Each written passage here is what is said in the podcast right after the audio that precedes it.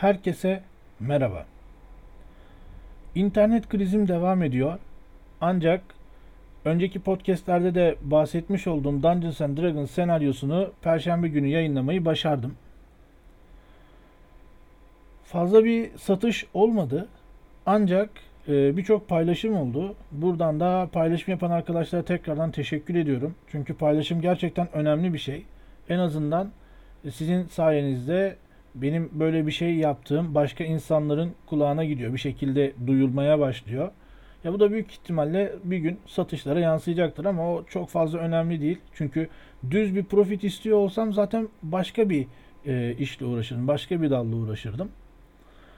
E, ben görebildiğim kadarıyla paylaşım yapanları da tekrardan bir paylaştım. Ancak gözden kaçanlar olmuştur muhakkak. Bu yüzden de özür diliyorum. Ama şeyi gördüm yani güzel bir e, trafik oluşturduk bence. Senaryo en azından şöyle diyeyim. Satın alıp e, okuyan arkadaşlardan gelen yorumlara göre güzel. Yani ben de öyle olacağını umuyordum. E, bunu tabi diğer insanların yani parasını verip de e, eline geçiren insanların söylemesi daha büyük bir mutluluk oldu. Şimdi ikinci e, senaryo için yazmalara başladım. Sanırım bir iki sayfa falan yazdım. O birazcık daha e, uzun sürecek bu arada e, şeye göre. D&D'ye göre. Yani D&D ne kadardı? 23 sayfaydı.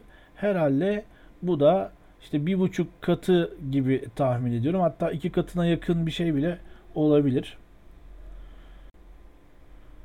Ee, şunu da söylemek istiyorum ki Call of Cthulhu senaryosu İstanbul'da geçen bir senaryo olacak. Biraz böyle e, polisiye tadında bir şeyler düşünüyorum.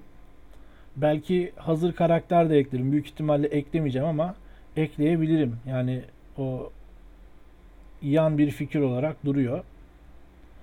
Yani onun da güzel bir şey olacağını umuyorum. Aklımda bir takım fikirler var. Yani başlangıç noktasıyla bitiş noktası var aralarını da işte zaman içerisinde kurgulayıp yazacağım. Tabi bu arada e, sistemle ilgili pek bir şey yapmadım. Bunun da çok büyük bir sıkıntısını çekiyorum. Çünkü yapmak istiyorum ama e, bir yandan da kafamı toparlamam lazım. Büyük ihtimalle ilham gelene kadarki kısımda aktif olarak sistemle uğraşacağım biraz.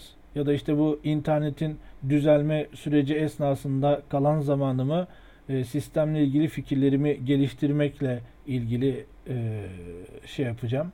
Anladınız siz.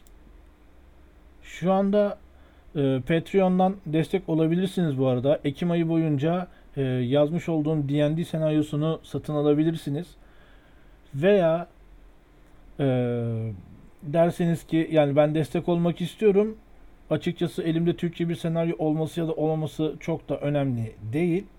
Ama 6 dolar da bana biraz fazla geldi diyecek olursanız 1 e, dolarla destek olarak bir sonraki senaryonun yani Call of Cthulhu senaryosundan sonraki senaryonun hangi sistemden olacağıyla alakalı olan ankete katılabilirsiniz. E, benim açıkçası bu konsepte e, örnek aldığım bazı Patreon üzerinden senaryo yapan topluluklar var. Onlar da bu şekilde yapıyorlar. Ben de böyle bir şey olmasının güzel olabileceğini düşündüm. Bir de işte ilk senaryonun beğenilmesi de güzel bir gaz oldu. Şu anda e, üçüncü senaryonun sistemiyle ilgili yani bir e, Call of Cthulhu bir de Dungeons and Dragons böyle %50-%50 şekilde duruyor. Bunun dışında tabi Vampire the Masquerade 5th Edition ve Cult Divinity Lost seçenekleri de var. Böyle e, aktif olarak e, ilgimi çeken şeyler üzerinden gideyim ondan sonra çeşitliliğe geçerim diye düşündüm. Tabi farklı sistemlerle ilgili talebiniz varsa bunları da bana iletebilirsiniz. Yani en azından seçeneklere koyarız. Böylelikle e, sizin talep ettiğiniz sistemle alakalı oylamalar da güzel bir şekilde gelecek olursa e, sizin sistemlerinize de yönlenebilirim. Neden olmasın?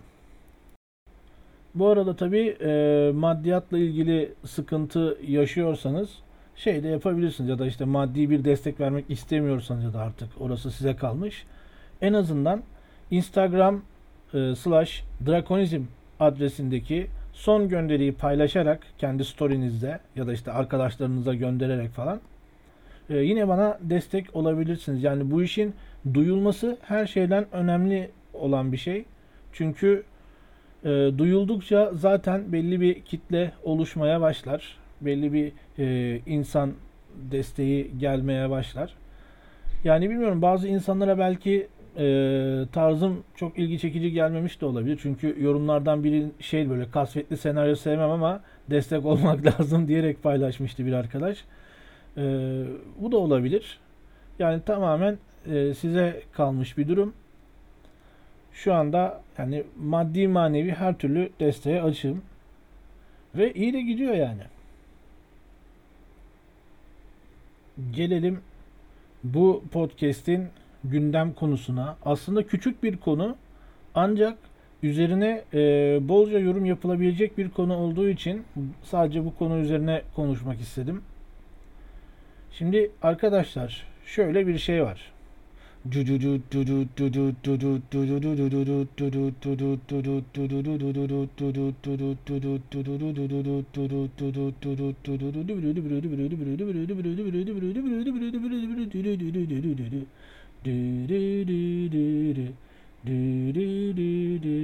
Go Power Rangers, the Mighty Morphin Power Ranger. Evet. Power Rangers rol yapma oyunu geliyor arkadaşlar. Evet şaka yapmıyorum. Biliyorsunuz Hasbro elinde birçok IP barındıran, sanırım IP demek daha doğru oluyor bu tür şeylerde. Ee, birçok IP barındıran bir firma ve bu firma Renegade Game Studios ile anlaşma yapmış ve bu anlaşma sonucunda da e, Power Ranger rol yapma oyunu piyasaya sürülecek. Hatta sanırım birçok hazırlığı tamam gibi bir şey galiba. Ve bununla birlikte yaptığı duyuruda şey diyor. G.I. Joe, Transformers ve My Little Pony rol yapma oyunları da hazırmış. Yani hazırlanacakmış daha doğrusu. 2021 planları içerisindeymiş. Ya çok acayip değil mi? Şimdi şeye bakacak olsa tamam Power Rangers dediği yani 500 yıldır devam eden bir şey. Ee, G.I. Joe yani çok spesifik ve artık böyle demode bir şey. Ki ben mesela çocukluğumda rastgele öğrenmiştim böyle bir şeyin var olduğunu. Şu anda e, genç kitlenin G.I. Joe diye bir şeyin bilincinde olmama ihtimali yüksek gibi geliyor. Hani Transformers biraz kabul edilebilir. O da aslında böyle çok dalgalı kurda yani biraz iyi, biraz kötü, biraz öyle, biraz böyle giden bir şey. Yeni nesil büyük ihtimalle onun çizgi filmlerini de bilmiyor. My Little Pony biraz tabi farklı bir konsept. O yine biraz günceli yakalamış bir IP. Hatta biraz böyle zorlasanız kesin böyle underground bir yerlerde My Little Pony e, sistemleri, settingleri bir şeyleri falan kesin bulursunuz. Ancak ben burada e, esas konumuz olan Power Rangers üzerine konuşmak istiyorum. Yani şöyle bir düşününce yani ne zamanlar işte ben 5-6 yaşındayken belki işte 7-8 yaşındayken falan televizyonda izlerdik. Ama tabii o zamanlar şey olduğu için gördüğümüz şeyi yorumlama, irdeleme kapasitemiz olmadığı için, daha oluşmadığı için bize o güzel aksiyonlu şey diye gelirdi. Hatta şeyi hatırlıyorum ben. Ee, ben bayağı küçükken, büyük ihtimalle ilkokuldan önce şey oyuncakları vardı. Ninjalı oyuncakları vardı. Yani ninja konseptine kadar ben küçükken yakalayabilmişim. Ama ondan sonra kaçtı gitti. Eğer zaman zaman baktıysanız ya da işte internette dolaşırken denk geldiyseniz görmüşsünüzdür. Yani onlarca sezonu var ve her sezonda böyle farklı farklı kostümler, farklı farklı robotlar bir şeyler var. Yani aslında e, geniş bir setin, geniş bir e, dünyası mı diyeyim, ortamı mı diyeyim. Yani geniş bir settingi var.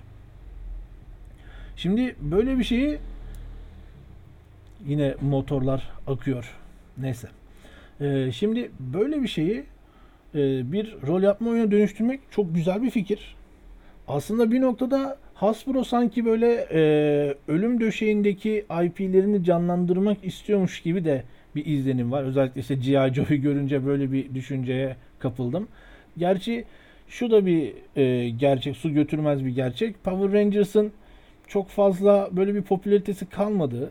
İnsanların ilgisini çok fazla çekmiyor. En son çünkü şey yapmışlardı. Marvel vs. Capcom çakması bir dövüş oyunu yapmışlardı ama yani oynayan birkaç Amerikalı gördüm Twitch'te. Onun dışında kimse de görmedim. Hiçbir arkadaşım açıp oynamıyor mesela. Neyse bu arkadaşlar işte Renegade Game Studios ile anlaşıp D&D 5th Edition üzerinden bir Power Rangers oyunu çıkaracaklar. Evet. Yani adamlar hep böyle bir şeyin çakması üzerinden gidiyorlar. İşte dövüş oyunu çıkarıyorlar. Marvel vs. Capcom çakması. İşte e, rol yapma oyunu çıkarıyorlar. D&D çakması falan. Yani bu ne, nereye gidiyor böyle? nereye gidiyor acaba?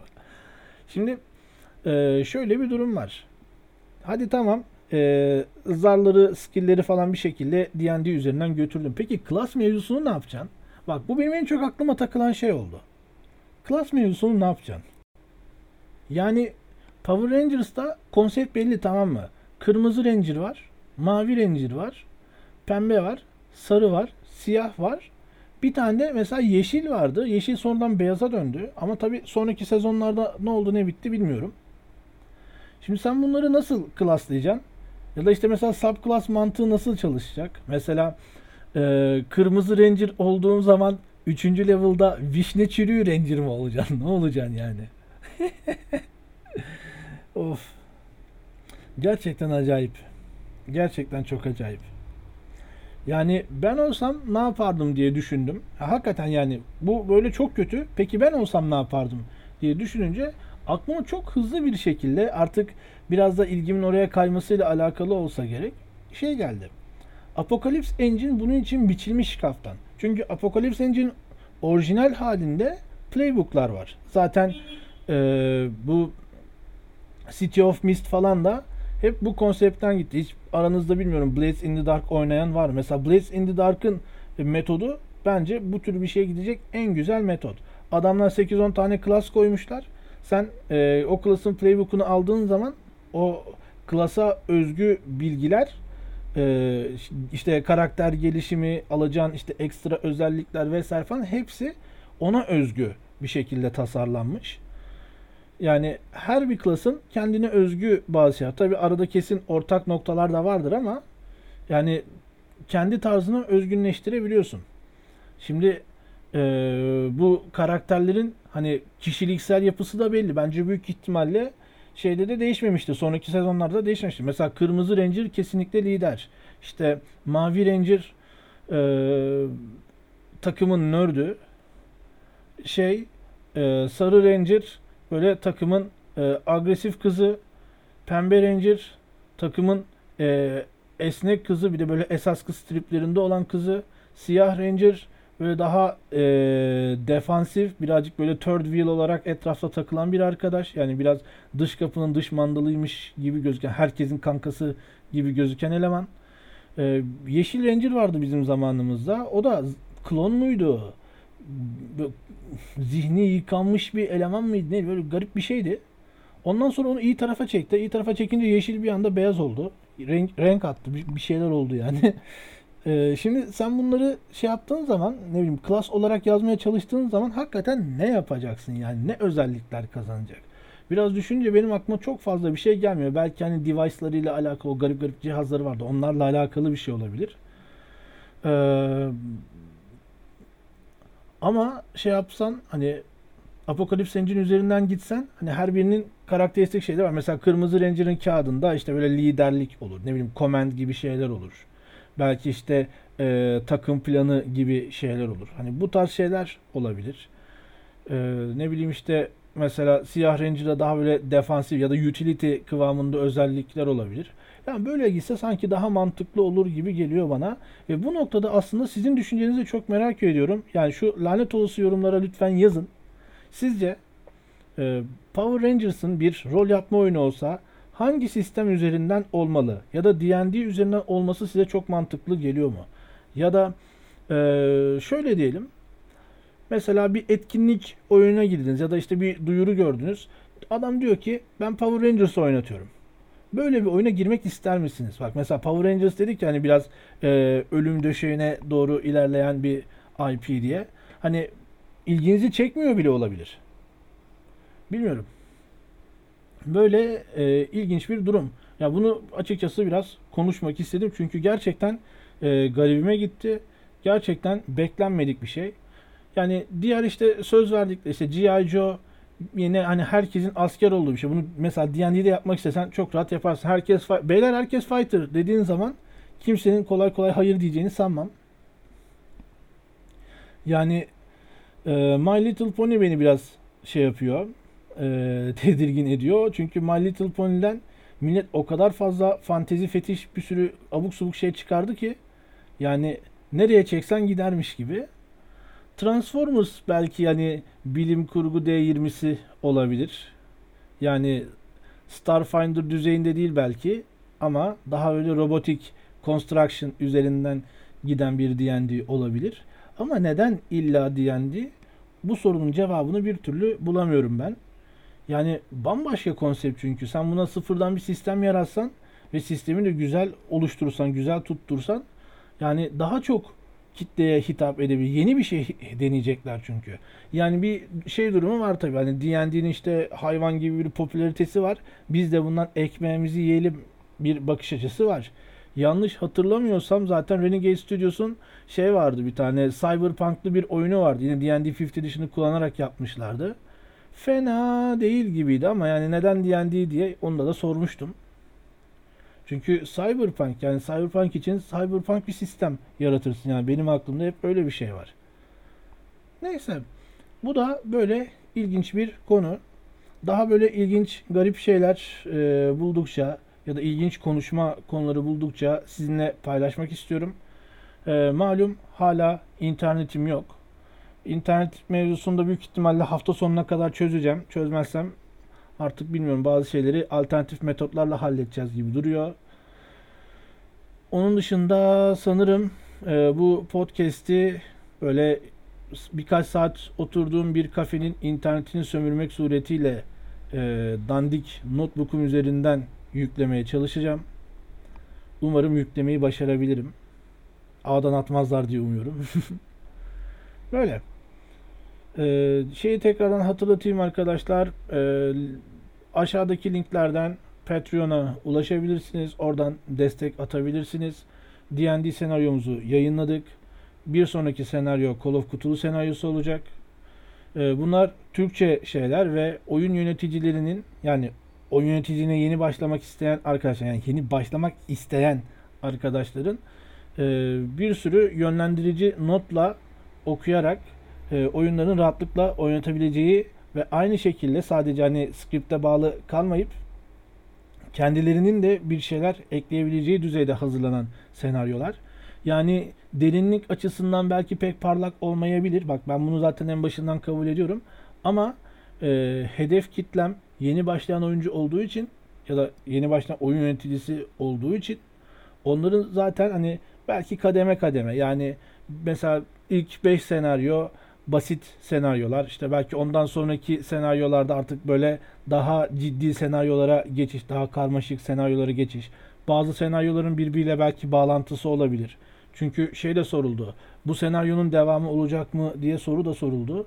Yani onu da aslında biraz e, kullanıcı arkadaşlara bırakmak isterim. Yani senaryonun bir devamı olsun isterlerse belki e, araya böyle bir zaman atlaması koyup mesela işte dördüncü seviye dört tane karakter için ya da beşinci seviye dört tane karakter için bir senaryo yazabilirim. Neden olmasın? Böyle böyle şeyler işte. Evet. E, öyleyse podcast'imizin sonuna geldik. Bir sonraki podcast'te umuyorum ki görüşürüz.